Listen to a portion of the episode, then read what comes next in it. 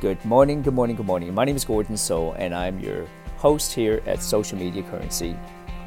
You know, one of my favorite motivational speakers is Les Brown.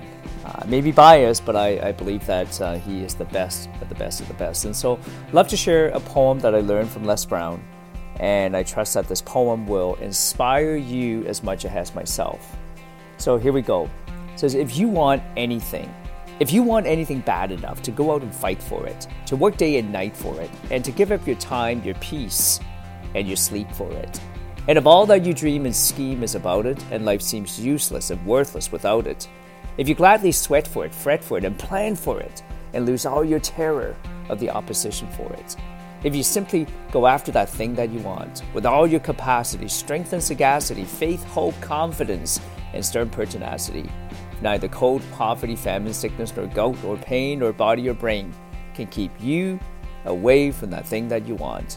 And if dogged and grim you beseech and you beset it, with the help of God, you will get it. Thank you so much for joining me, and until the next time, have an amazing, amazing, amazing day.